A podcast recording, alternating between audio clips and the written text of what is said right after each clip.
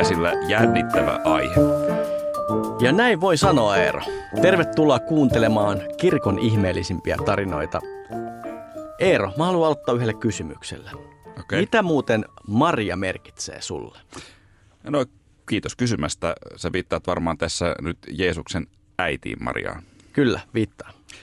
No nyt todella kun kysyit, niin mä oon ajatellut Mariaa viime aikoina jostain syystä aika paljon, kun Mariahan oli aivan valtavan tärkeä äh, monille kristityille, on ollut siis äh, kautta historiaa, mutta sitten taas täällä meidän luterilaiskirkossa ei sit niinkään.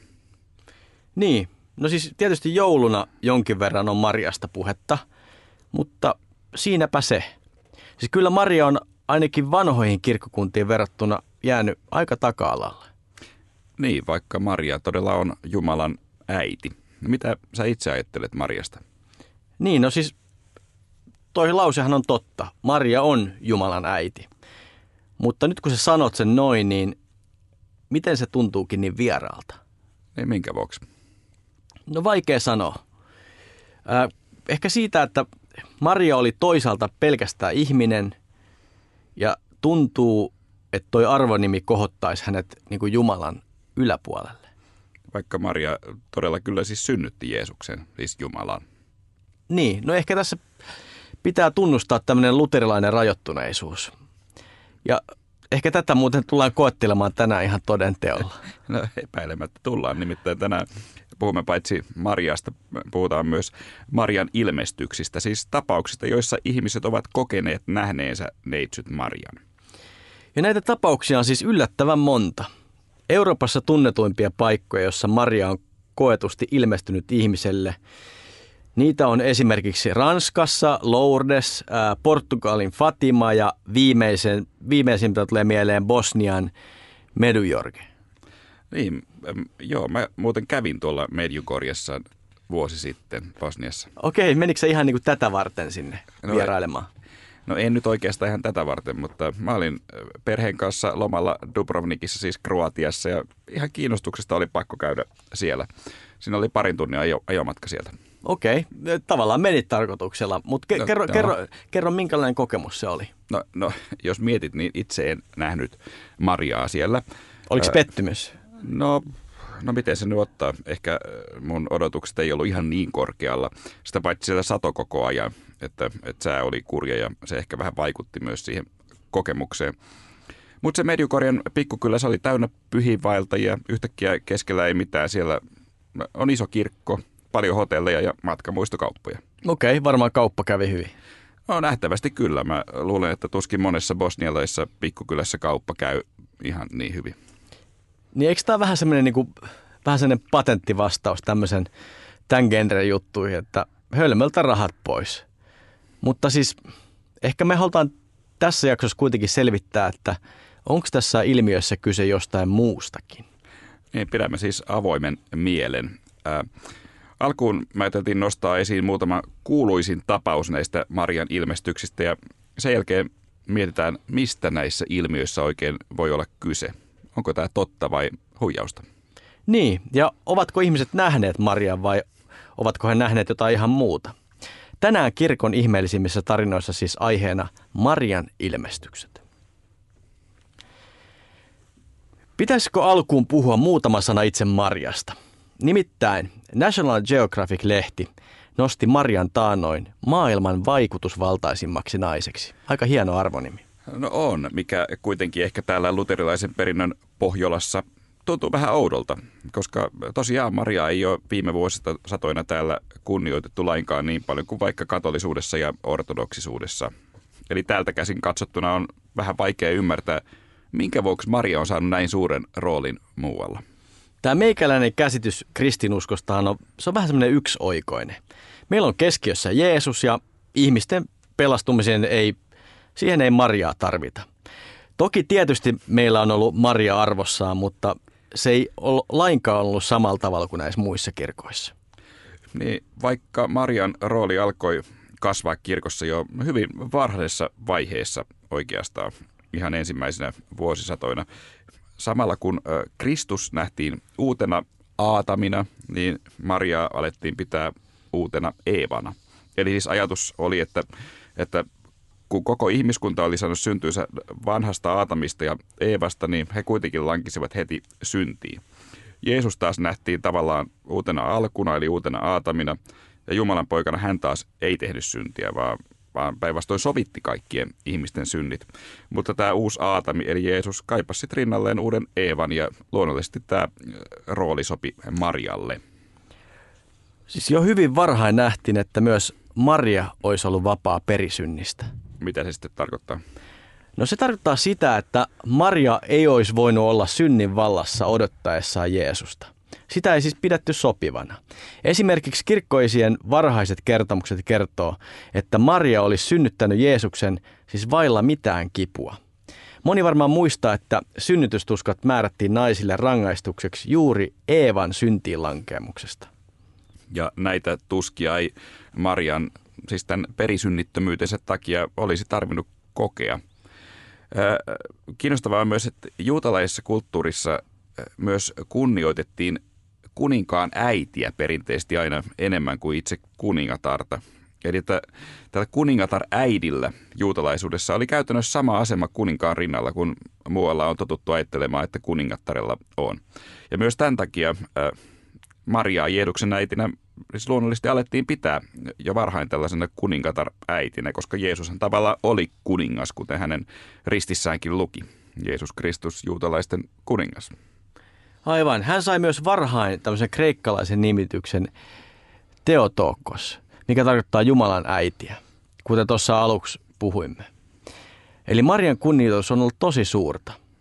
Mutta jos nyt menemme Marian ilmestyksiin, yksi kiinnostavimmista tapauksista löytyy ehdottomasti yli sadan vuoden takaa Fatimasta, Portugalista. Joo, silloin vuoden 1916 keväällä ja kesällä kolme lasta. Lucia dos Santos ja hänen serkkuunsa Francisco ja äh, Jacinta Marto olivat päivittäin paimenessa. Ja heidän kertomuksessa mukaan he näkivät tällöin enkelin ilmestyvän heille useampaan eri kertaan. Seuraavana vuonna, Suomen itsenäisyysvuonna 1917, he kertovat, että sama enkeli ilmestyi heille joitain kertoja uudestaan. Mutta vuoden 1917 toukokuun 13. päivänä lapset näkivät myös Neitsyt Marian. Tai ainakin naisen, joka vaikutti Neitsyt Marialta. Siis tätä aiemmin he olivat nähneet enkelin, mutta nyt sitten näkivät Neitsyt Marian. Juuri näin. Lasten kuvauksen mukaan he näkivät pienen tammen latvuksessa seisovan naisen, joka oli heidän kuvauksensa mukaan aurinkoa kirkkaampi ja pukeutunut täysin valkoisiin vaatteisiin. Tämä hahmo sanoi lapsille, että, että teillä ei ole mitään syytä pelätä, en tee teille mitään pahaa. Sitten Lucia kysyi, mistä nainen tulee? Ja tämä nainen vastasi, tulen taivaasta. Nainen myös pyysi lapsia rukoilemaan ruusukkoa, siis tämmöistä katolilaista rukousnaura rukousta, pyysi rukoilemaan sitä päivittäin ja omistamaan itsensä pyhälle kolminaisuudelle. Sen takia, että maailmaan tulisi rauha ja sota loppuisi. Ja tällä sodalla tietenkin tarkoitettiin ensimmäistä maailmansotaa, joka vielä vuonna 1917 raivosi Euroopassa. Mutta Heikki, minkä ikäisiä nämä lapset olikaan tällä? Odotas. Ähm, eli äh, Lucia oli, oli näistä vanhin. Hän oli 10 vuotta, äh, Francisco oli yhdeksän ja Jasinta oli äh, kahdeksan. Eli tosi nuoria lapsia. Niin, erikoista näissä Marian ilmestyksissä muuten on, että niiden näkijät ovat usein olleet lapsia. Ja nyt kun heitä äh, siteerataan, niin on todella hyvä koko ajan pitää mielessä, että Lucia ja Sintu ja Francisco todella olivat vielä siis melko pieniä lapsia. Mutta palataan nyt tähän, he, siis tähän lapsiasiaan vielä, mutta nyt jatketaan tarinaa. Äh, he, nämä lapset, he eivät olleet kertoneet aiemmista tapauksista kenellekään, mutta nyt kun olivat nähneet Neitsyt Marian, niin nuorin heistä eli Jasinta kertoi asiasta äidilleen. Hänen äitinsä mielestä asia oli niin outo, että hän alkoi puhua siitä kaikille. Ja pian näiden lasten näyt oli koko kylän tiedossa. Niin, äh, lasten vanhemmat eivät luonnollisestikaan uskoneet sanaakaan siitä, mitä lapset kertoivat. No mitä sä ajattelit, jos, jos omat lapseni kertoisi nähneet jotain tollasta, niin kyllä se ainakin herättäisi aika monenlaisia ajatuksia. No niin lapset kertoo monenlaisia juttuja. Kerran esimerkiksi äh, kotona me huomattiin mun toisella tyttärellä sellainen borreliosi rinkula äh, jalassa, johon sitten haettiin antibioottikuuri. Mutta sitten me kyseltiin, että oliko tämä tyttö koskaan huomannut siinä jalassaan punkkia, niin, niin hän sanoi, että ei. Just. Mutta hän kertoi, että kerran leikkimökissä siinä jalassa oli ollut valtava sateenkaaren värinen toukka, joka oli purhenta. Okei, okay. mutta mut sehän selittää asiaa. No kyllä, kyllä. Vaikka voi tietenkin olla, että tuo tarina ei ehkä ollut millään tasolla totta. Niin, tai mistä sä sen tiedät? No niin. Niin, ky- kyllähän esimerkiksi hyttysetkin voi levittää borrelioosia, tiedätkö sen? Mutta, mutta tuosta toukasta mä en ole muuten kuullut aikaisemmin. Niin, no voi olla, että me ei vaan tätä sateen, valtavaa sateenkaaren väristä toukkalajia tunneta, joka, joka olisi tällä tapaa vaarallinen, mutta tietenkin pitää sanoa, että tämä mun tyttäreni oli silloin muistaakseni nelivuotias. Ja, ja vaikka nämä Fatiman lapset oli nuoria, niin ne oli kuitenkin selvästi vanhempia. No mitä sä ajattelet, jos Heikki, jos sun lapset, jotka muuten sattumalta on suunnilleen samanikäisiä kuin nämä, nämä Fatiman lapset, niin mitä sä ajattelisit, jos ne tulisi kertomaan, että, että hei isä, me ollaan nähty Maria? No tota, ehkä en mä tiedä, ensimmäinen reaktio olisi se, että, että nyt te ehkä keksitte jotain omia tai, tai ehkä todennäköistä on se, että te olette varmaan erehtynyt vaan tyypistä. Tai jonkinlainen auringonpistos, niin. joku juoni. Ehkä olisi vaikea uskoa. No niin, ja, ja kaikki nämä, mitä, mitä nyt sanoit, että keksii omiaan tai, tai erehtynyt tyypistä. Tai, no siis joka tapauksessa kaikki vaihtoehdot tuntuu aika huonolta, että, että jos lapsi nyt tulee näin sanomaan, että, että on ihan ymmärrettävää, että näiden Fatiman lasten vanhemmat eivät heitä uskoneet. Ainakin mun mielestä on. Mutta joka tapauksessa tämä, heidän, tämä lasten näkemä nainen oli pyytänyt heitä palaamaan seuraavien kuuden kuukauden aina, ajan, aina joka kuun kolmantena toista päivänä paikalle. Ja tämä nainen, tai no sanotaan nyt Maria, kertoi toisessa tapaamisessa kesäkuussa, että tämä on aika rajua. Sisarukset Francisco ja Jasinta otettaisiin pian taivaaseen, mutta Lucia eläisi pidempään levittääkseen tätä Marian kertomaa sanomaa. No huh, no onhan se aika hurja sanoma kuulla. No on, eikä siinä vielä kaikki. Heinäkuussa, siis heinäkuun 13. päivä, Maria myös näytti lapsille näyn helvetistä ja antoi heille säilytettäväksi kolme salaisuutta. Ja taas lapsia pyydettiin palaamaan kuukauden päästä. Okei, eli nämä lapset sai kolme salaisuutta. Kyllä, kokonaiset kolme kappaletta. Mutta palataan näihin salaisuuksinkin vielä, ne on melkein oma tarinansa. Okei, eli jatketaan. Näistä tapahtumista oli siis tullut koko kylän puheenaihe ja nämä puheet levisi laajemmallekin. Samalla siis alkoi ensimmäinen maailmansota, tai oli, ensimmäinen maailmansota oli käynnissä ja tietysti tunnelma oli tosi kireä. Sitten kävi tietysti niin, että Fatimaan alkoi saapua jopa tuhansia ihmisiä näiden näkyjen perässä. Tämä herätti ehkä luonnollisesti viranomaisissa huolta ja he pelkäsivät lisää levottomuuksia.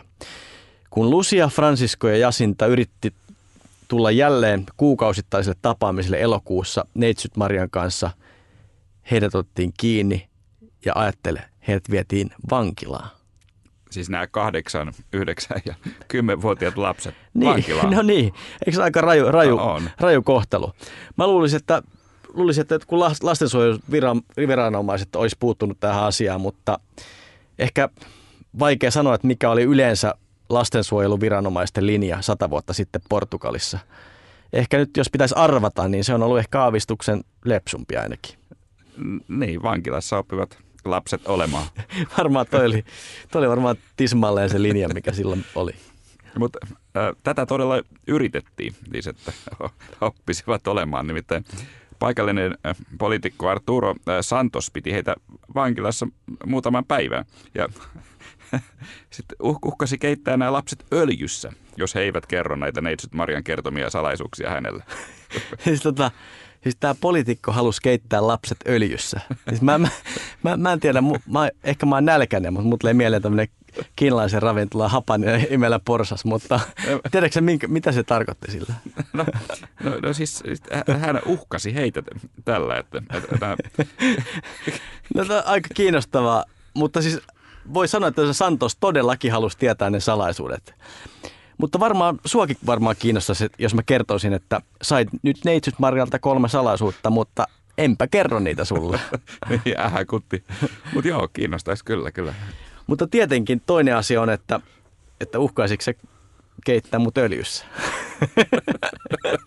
no en tiedä, kun vaikea sanoa, kun tämä tilanne ei nyt niin sanotusti ole juuri nyt päällä. No, no ehkä mä pidän sitten ne salaisuudet ihan, ihan, ihan omana tietona. No se on sun ratkaisu. Uh, mutta niin pitivät muuten lapsetkin salaisuutensa, eivätkä paljastaneet niitä tälle poliitikko Arturo Santosille.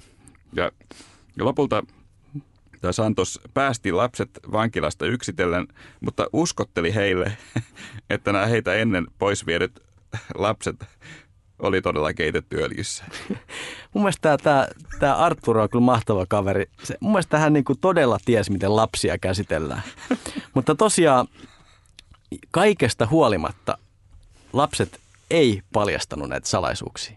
Joo, mutta ei, eivät. Mutta tähän on jotenkin melkein pakko pysähtyä. Nyt on todella erikoista, että tällainen lasten kertoma salaisuus, tai että lapset kertoo, että heillä on kolme salaisuutta, että se saa kaikki nämä seudun ihmiset näin kiihtyneeseen tilaan.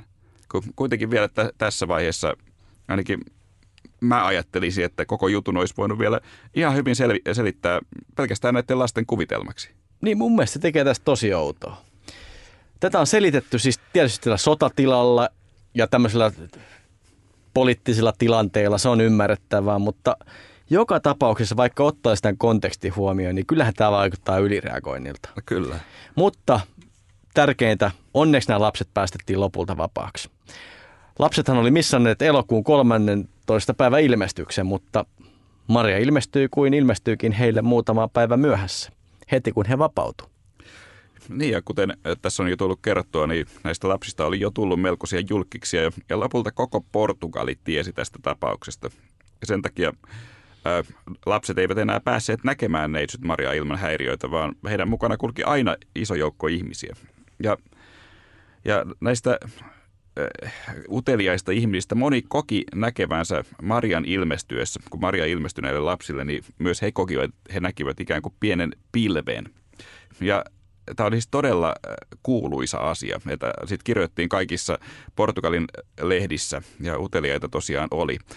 Esimerkiksi se tammi, jonka Latvassa nämä lapset oli nähnyt tämän ilmestyksen, niin se kaadettiin ja vietiin jotenkin turistien tai pyhiinvaeltajien, miten heitä kutsutakaan toimesta pois. He olisivat ilmeisesti jonkinlaisen matkanmuiston tai pyhän jäädöksen. Me ollaan näistä itsellä. kerrottu aikaisemmin näistä Pääsiäissaaren korv, korvien viemisestä a- aikaisemmin erikoisista turisteista. Mutta hei, Maria oli luvannut lapsille, että kun hän tulee heidän luokseen viimeisen kerran, hän tekisi niin ison ihmeen, että kaikki uskoisivat. Ja kun tämä päivä koitti, lokakuun 13, pienen Kovada Irian kylään saapui seitsemän Miten paljon tämä on? Mä, miten, miten monta tyyppiä sinne saapuu?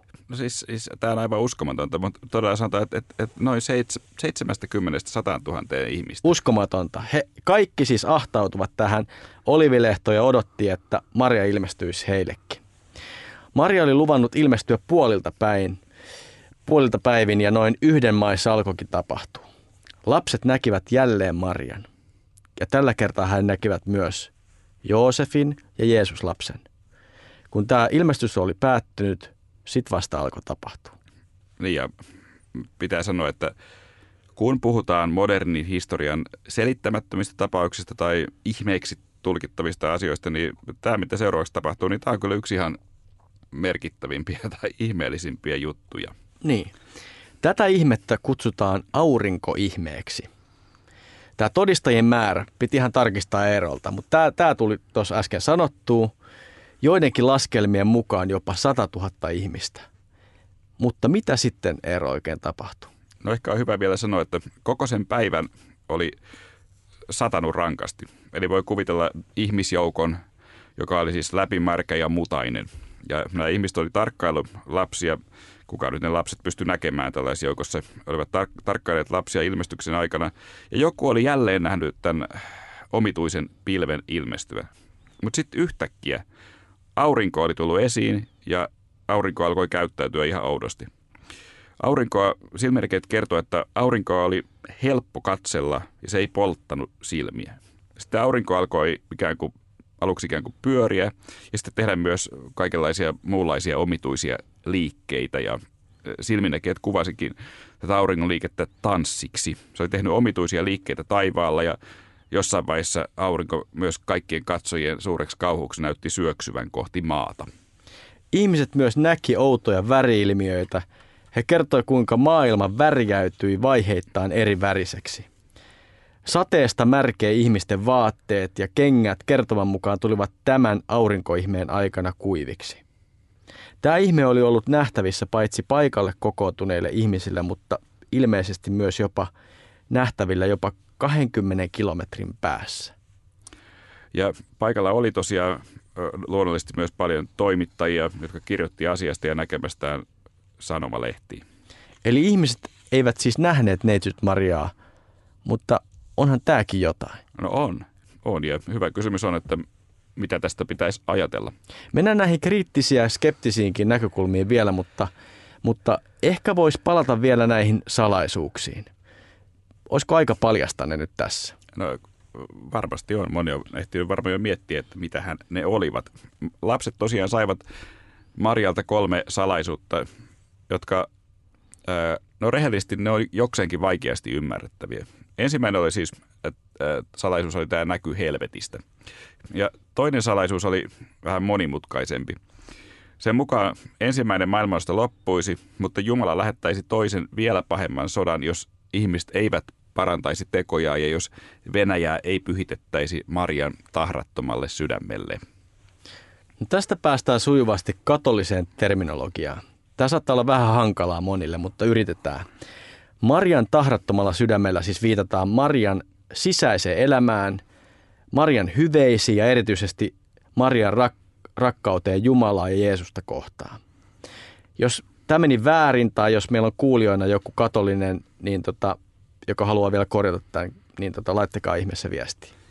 Äh, kyllä, mutta ehkä tästä äh, Venäjän pyhityksestä Marian tahrattomalle sydämelle, niin Paavi Johannes Paavali äh, toinen muuten suoritti tämän pyhityksen pitkän ajan jälkeen vuonna 1984 Pietarin kirkon aukiolla.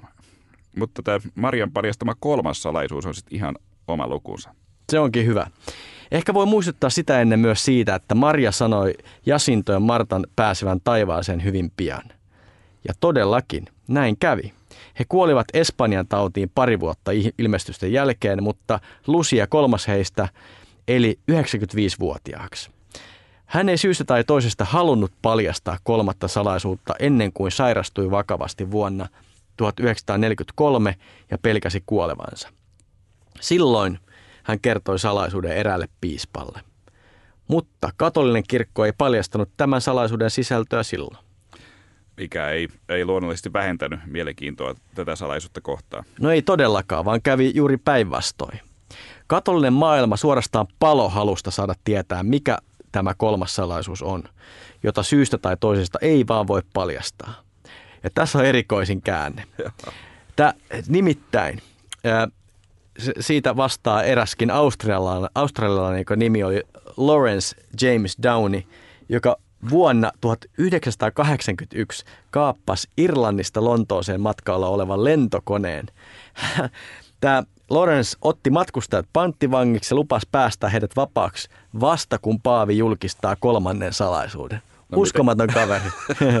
on kyllä, on, on kyllä häntä todella kiinnosti. Mutta miten, miten sitten kävi? No ei, ei, ei, ei, ollut, ei ollut onni myöten, koska tässä vaiheessa Downi pidätettiin ja vietiin vankilaan. Kyllä, ja salaisuuden paljastamista saatiin odottaa vielä 19 vuotta. Niin, vuonna 2000 salaisuus vihdoin paljastettiin. Eli 83 vuotta ilmestysten jälkeen. No kerro, mikä se oli. No, tämä salaisuus oli varsin pelottava näky Paavista – piispoista ja kardinaaleista matkalla vuorelle. Tämän näyn lopussa kaikki kirkonmiehet yksitellen tapettiin ja viimein kaksi enkeliä keräsi heidän verensä talteen ja pirskotti sen taivaasta kohti kulkevien sielujen päälle. Karmea kuva. Joo, ja aika, aikamoinen kuva kyllä. Ja jollain tavalla ymmärtää, että katolinen kirkko halusi pitää tämän salaisuuden salaisuutena, koska se on todella aika kauhea, erityisesti nyt katolisen kirkon johdon kannalta. Tätä näkyä muuten alettiin selittää siten, että se olisi viitannut Paavin salamurha-yritykseen vuonna 1981. Niin, vaikka siinähän Paavi ei onneksi kuollut. No ei, ei, ja siksi tämä selitys ei, ei varmaan oikein miellyttänytkään kaikkia. Ja asiasta kiistellään muuten yhä. Moni on edelleen jo sitä mieltä, että tämä katolisen kirkon paljastama salaisuus ei ole se oikea salaisuus, vaan oikea salaisuutta ei ole syystä tai toisesta vieläkään ilmoitettu. No mitä sä ajattelet, onko se, se salaisuus paljastettu? No sanotaanko näin, että enpä Heikki tiedä. Mutta hei, ehkä, ehkä tämä tää nyt Fatimasta. Ennen kuin mietitään Marian ilmestyksiä ylipäänsä, voisi ehkä lyhyesti kuvailla muutamia muita paikkoja, joissa vastaavaa on koettu. Niin, siis niin kuin sanoimme, paikkoja, joissa tällaisia Marian ilmestyksiä on nähty, niin niitä löytyy yllättävän paljon. Yksi äh, hyvin merkittävä on Lourdes Ranskassa, jossa nuori tyttö nimeltä Bernadette äh, Subiru äh, äh, näki yhteensä 17 näkyä Marjasta vuonna 1858. Lourdes on yksi Euroopan suositumpia pyhiinvaelluspaikkoja. Niin, samoin kuin Fatima, joka, joka taitaa kyllä olla vielä suositumpi. Aivan. Ehkä näin. Nämä näyt ovat yleisimpiä katolisessa kirkossa, mutta esimerkiksi Egyptin koptien keskuudessa on nähty muutamia ilmestyksiä, jotka on ollut ehkä hieman erityyppisiä. Siellä Maria on väitetysti ilmestynyt isojen ihmisjoukkojen nähtäväksi ja ihmis, isot ihmisjoukot on tulleet todistamaan näitä ilmestyksiä. Näistä ehkä kiinnostavin tapahtui kaupungissa nimeltä Zeitoun. Nämä ilmestykset kestivät yli kahden vuoden ajan vuosina 1968-1970.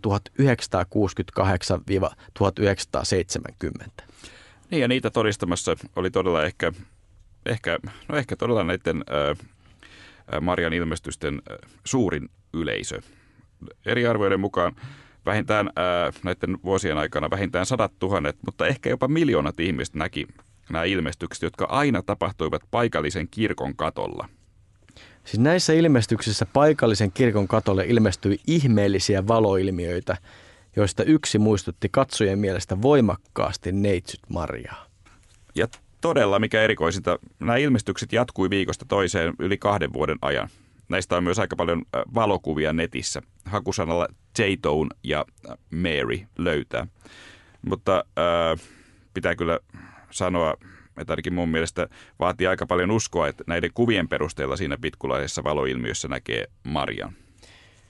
Joo, kerro Eero vielä siitä sun niin Bosnian reissusta, siitä Medjorgesta. Miten sä sinne eksyit? Siellähän ne ilmestykset väitetään, ne väitetään jatkuvan yhä. Uh, joo, näin on. Me tosiaan, niin kuin sanoin, oltiin lomalla siellä Kroatiassa ja ajeltiin siitä Medjugorjan Bosnia-Herzegovinaa. Ja onko niin, että siellä niin kuin näkyy edelleen näitä pyhiinvaeltajia? No siis siellä on näiden hotellien, ravintoloiden ja matkamuistomyymälöiden siellä Siimeksessä ja, ja kyllä, kyllä siellä niitä, niitä paljon on. Mä en ole missään nähnyt niin paljon ripittäytymiskoppia esimerkiksi kuin tuolla Medjugorjassa. Mutta siis ihmeellistä, siis onko todella niin, että nämä ilmestykset jatkuu siellä tänäkin päivänä? Kyllä, joo. Ne alun perin alkoi 80-luvulla ja jälleen siinä oli todistajana lapsiryhmä. Mutta Medjugorjassa eräs näistä lapsinäkijöistä, hän ei tietenkään enää ole lapsi, mutta kertoo edelleen saavansa ilmestyksiä Marjalta joka kuukausi. Ja ne ilmestykset siis löytyy kaikki YouTubesta. Mutta Maria ei varmaan ole YouTubessa. No ei, ei, ei, ei, ei luonnollisesti ei. Näissä videoissa näkyy vain yksi näistä Marian näkijöistä, tai siis ainoa, jolle Maria edelleen väitetysti ilmestyy nimeltä Mirjana.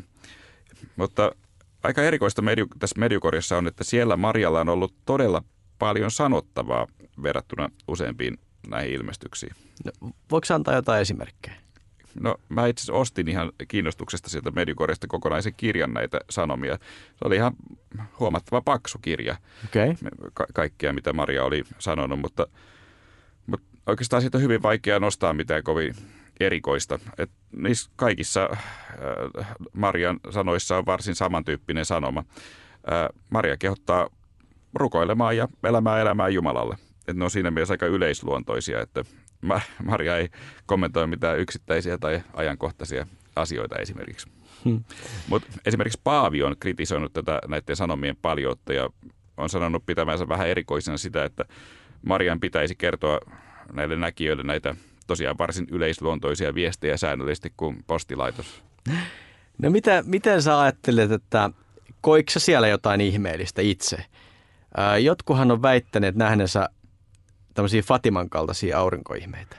Joo, hyvin monet siellä kertovat kokeneensa jotain erikoista ja erityistä ja, ja nimenomaan ovat kokeneet, että aurinko on siellä ruvennut jollain tavalla tanssimaan heille ja tämän tyyppisiä tarinoita kuulee, mutta silloin kun minä siellä olin, niin oli todella sellainen kaatosade, että aurinko ei edes näyttäytynyt.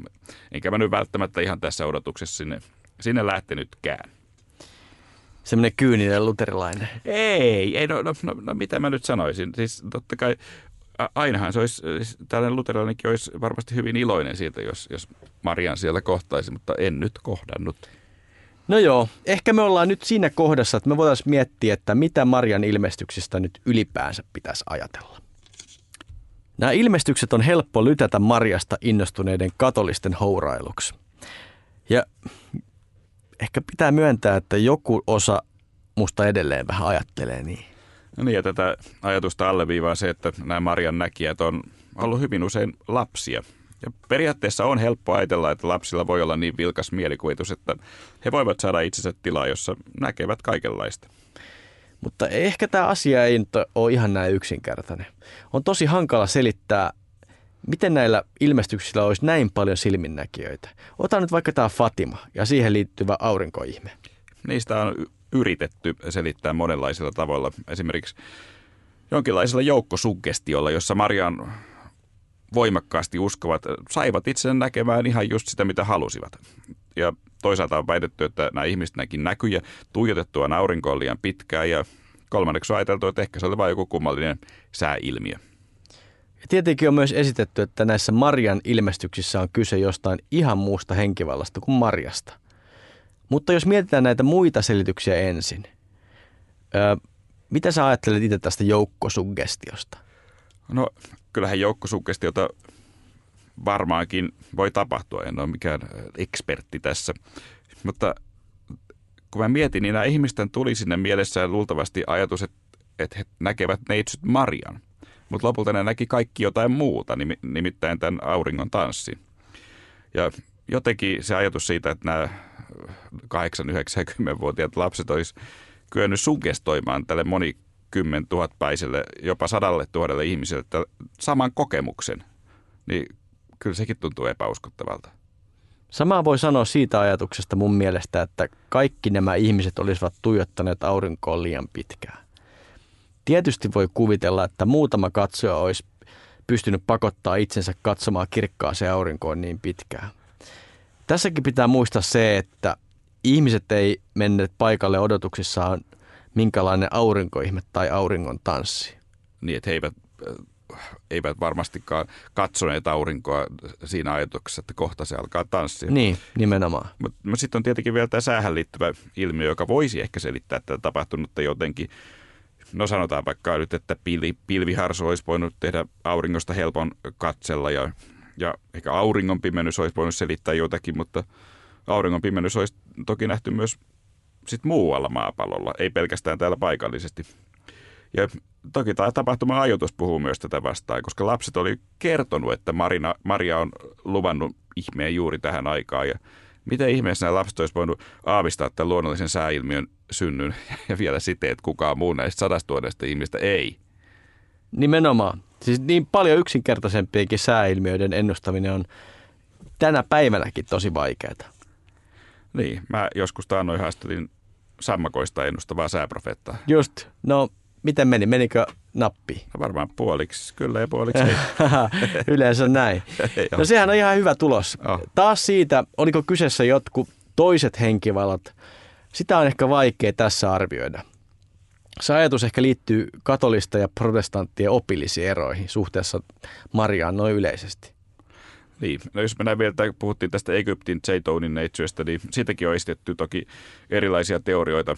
on esimerkiksi ajateltu, että kirkon katolle olisi nostettu valoja, jotka saisi ihmiset uskomaan, uskomaan ihmeeseen ja sitä kautta houkuttelisi näitä ihmisiä kirkkoon, mutta kyllä sekin tuntuu vähän erikoiselta, että nämä valot olisi siellä kirkon, kirkon katolla voinut olla vuosia ilman, että tätä huijausta olisi huomattu. Mun mielestä yksi kiinnostava teoria, mikä mä haluaisin nostaa, on tämmöinen luonnollinen ilmiö nimeltä Elmon tuli. Elmon tuli. Joo. Siinä sähköisesti varautunut ilma aiheuttaa valoilmiöitä teräviin esineisiin, kuten esimerkiksi laivojen mastoihin tai juuri vaikka kirkon torneihin. Mutta sitä on vaikea uskoa, että tämäkään olisi voinut jatkuu vuosia ajan. Tässä netistä taas viitataan netti, nettiin, mutta siis netistä löytyy tosi paljon videoita ilmiöstä, mutta on kyllä vaikea uskoa, että se olisi kyennyt aiheuttaa tämän ilmiön. Ja tästä päästään muuten äh, näihin kuvallisiin todisteisiin. Näistä ihmeistä on säilynyt varsin vähän kuvamateriaalia. Äh, Fatimasta tunnetaan yksi ainoa kuva, mutta siinä ei oikeastaan näy paljon mitään outoa. Äh, Zeytonista tosiaan on, on kyllä kuvia, mutta ne on, ne on kyllä aika tärähtäneitä. Eikö ne ole vähän tämmöisiä niin kuin kuvia ufoista tai Loch Nessin hirviöstä? Eikö nyt on niin kuin aina, aina just tullut semmoinen räpsy, että se on vähän tärähtänyt? niin kai se on niin, että tärähteleet ihmiset ei osaa ottaa muuta kuin tärähtäneitä kuvia. no, eikö tässä ole ihan hyvä, hyvä näkökulma? Joo, no en tiedä onko näin. Mutta no, vielä Egyptistä, nyt kun näitä, näitä luetellaan. Siellä tapahtuu nimittäin toinenkin hieman vastaava tapaus, vaan kymmenen vuotta sitten paikassa nimessä, nimeltä Varrak. Siitä tapauksesta on videoita melko paljon, mutta ne videotkin heiluu. Nekin on tärähtäneet. heiluu, eikä niistäkään paljon selvää voisi saada. Joo. Äh, tulee kovasti mieleen sama ajatus, kun tuli Torinon kärliinaa käsitellessä – Lopullisia todisteita tuntuu olevan ihan mahdoton saada. Eli onko niin, että nämä ilmestykset on lopulta vain uskon asia? Mahdollisesti näin, vaikka selvää on toki, että, että, että suuri osa kaikenlaista ilmestyksistä ei ole tosia. Se on, se on varmasti fakta. Tällaisia väitettyjä ilmestyksiä on todella monenlaisia. No esimerkiksi näistä, näistä Marian äh, ranskalaista ilmestyksistä Salet, äh, Salette-nimisellä paikkakunnalla 1800-luvulla tapahtunut äh, ilmestys, niin se on ainakin viime aikoina äh, var, melko varmasti todistettu huijaukseksi, kyllä siitäkin edelleen keskustellaan. Mutta kyllä näitä muutamia juttuja on vaikea ihan pelkällä olankohautuksella ohittaa, se pitää sanoa. Eikö, eikö se ole vähän erikoista, että valtaosassa näistä ilmestyksissä ihmiset näkee juuri Marian – niin ei siis Jeesusta. Onko se niin, että on jotenkin turvallisempi nähdä Maria kuin Jeesus? Ke- sano mulle se, että jos, jos Jeesusta ei saisi valita, niin minkä raamatuhenkilön sä haluaisit nähdä ilmestyneenä? Hirveän hyvä. Sak- sakkeus. sakkeus olisi kyllä kiva. Se olisi oikein, oikein hyvä. Mutta sakkeuskin oli puussa. Niin, niin. Tä, täälläkin Maria oli siellä Fatimassa puussa. Niin. Mutta olisiko näin, että kun, et, et koska Maria on nähty näin usein, ehkä useammin kuin Jeesusta, tai no vaikea sanoa, onko nyt näin, mutta, mutta onhan se näin, että Jeesuksen sanomisilla olisi enemmän painoarvoa. Että jos kokee Jeesuksen ilmestyksiä ja saa Jeesukselta jonkun sanan, niin kyllä se on tavallaan syntyy kysymys, että pitäisikö sitä totella äh, ehkä ennemmin kuin jos Maria sanoo, joka ei kuitenkaan ole Jumala. En, en, en, en, en tiedä. Mm, niin. Ja esimerkiksi Raamattu ei kerro, mikä oli Marian sanoma maailmalle, joten voi ajatella, että hän on ehkä niin kuin vapaampi puhumaan näissä ilmestyksissä kuin ei ole semmoista aikaisempaa sanomaa, mihin verrata. No, varmaan näinkin, mutta onhan näitä Jeesuksen ilmestyksiäkin, niin se ollut, tulee mieleen esimerkiksi katolisen kirkon piiristä tämäkin Puolassa Faustina Kowalska, joka, jonka ilmestyksen mukaan on muuten maalattu tällainen varsin hyvin tunnettu Jumalan laupeuden kuva. Se on sellainen kuva, mistä Jeesuksesta tulee taas monivärisiä säteitä, mikä näkee Joo. monissa katolisissa kirkoissa. Mutta eli onhan näitä Jeesuksen ilmestyksiäkin, mutta ehkä sitten vähemmän. Mutta kyllä mä koen niin, että nämä tapaukset haastaa miettimään jotenkin omaa uskonnollisuutta. Ja jos me todella uskotaan siihen, että Jumala on olemassa, niin kyllähän siitä pitäisi seurata se, että tällaiset ilmestykset on mahdollisia. Mutta silti niihin suhtautuu lähtökohtaisesti aika skeptisesti. Niin. Ainakin mulle olisi ikävää ryhtyä uskomaan johonkin tällaiseen, jossa sitten myöhemmin osoittautuisikin huijaukseksi. Eli skeptisyys, sehän suojelee myös ihmistä. Niin. Ja jos näihin ilmestyksiin uskoisi ihan varauksetta, niin se tarkoittaisi sitä, että me saamme koko ajan sitten jotain uusia ilmoituksia Jumalalta raamatun lisäksi. Ja sekin on jotenkin hankala ajatus, että miten siihen pitäisi sitten suhtautua. Niin, lähes kaikki kirkkokunnat kyllä toki ajattelee niin, että mikään näistä ää, ilmestyksistä tai mikään näissä ilmestyksissä saatu, niin se ei voi korvata raamatun kirjoituksia jo jälleen. No kun suurin osa on todella tapahtunut katolisen kirkon piirissä, ää, niin katolinen kirkko on hyväksynyt todellisiksi ihmeiksi vaan pienen murtoosan näistä ilmestyksistä. Että kyllä hekin aika varauksellisia on ollut. Ja tästä päästäänkin siihen, että onko tässä kyseessä jotkin muut henkivallat. Siihen me tuskin saadaan mitään vastausta. No ei ainakaan mun asiantuntemuksen avulla. Ei, se ei riitä sitä käsittelemään. Se varaa pitää jokaisen itse, itse miettiä. Mutta voi olla, että nämä ilmestykset voi tuoda ihmisen lähelle kirkkoa. Useimmiten varmaan kyllä sitten katolista kirkkoa. Niin ja tuskin me tässä halutaan sanoa, että se olisi mitenkään huono asia. No mutta, tässä oli kirkon ihmeellisimmät tarinat tällä kertaa. Tämä on tehty yhteistyössä Kotimaalehden kanssa. Meitä voi kuunnella myös sivuilta kirkon ihmeellisimmät tarinat.fi. Sitä kautta voi antaa myös palautetta. Me ollaan käsitelty muutaman jakson verran näitä katolisia aiheita Mä mietin, Eero, pitäisikö tämä ruveta tekemään jollain toisella kielellä, me saataisiin isompi kuulijakunta. Latinaksi, varmasti ja mä, kasvaisi. No, mi, niin, mä ajattelin puolaksi. niin saataisiin vähän isompi kuulijakunta. Niin, nyt kun nämä latinankieliset uutisetkin loppu, niin tähän voisi olla vastaveto. Joo, me harkitaan tätä. Onko Eero, jäikö jotain sanomatta? Meidän Facebook-sivut, Twitter-tili, mitä, mitä vielä? No, podcastina tosiaan meitä voi kuunnella äh, Spotifyssa, Apple Podcasteissa ja lähes missä tahansa, missä podcasteja yleensä kuuntelet. Eli, 24-7 silloin, kun sinulle sopii. Kyllä, ja, ja muuten siis meidät löytää myös Radio Daystä. Mutta mit, mitä sinä ajattelit aiheesta? Lähetä meille palautetta näiden kanavien kautta ja kerro, mitä olit mieltä. Ensi kertaa. Ensi kertaa.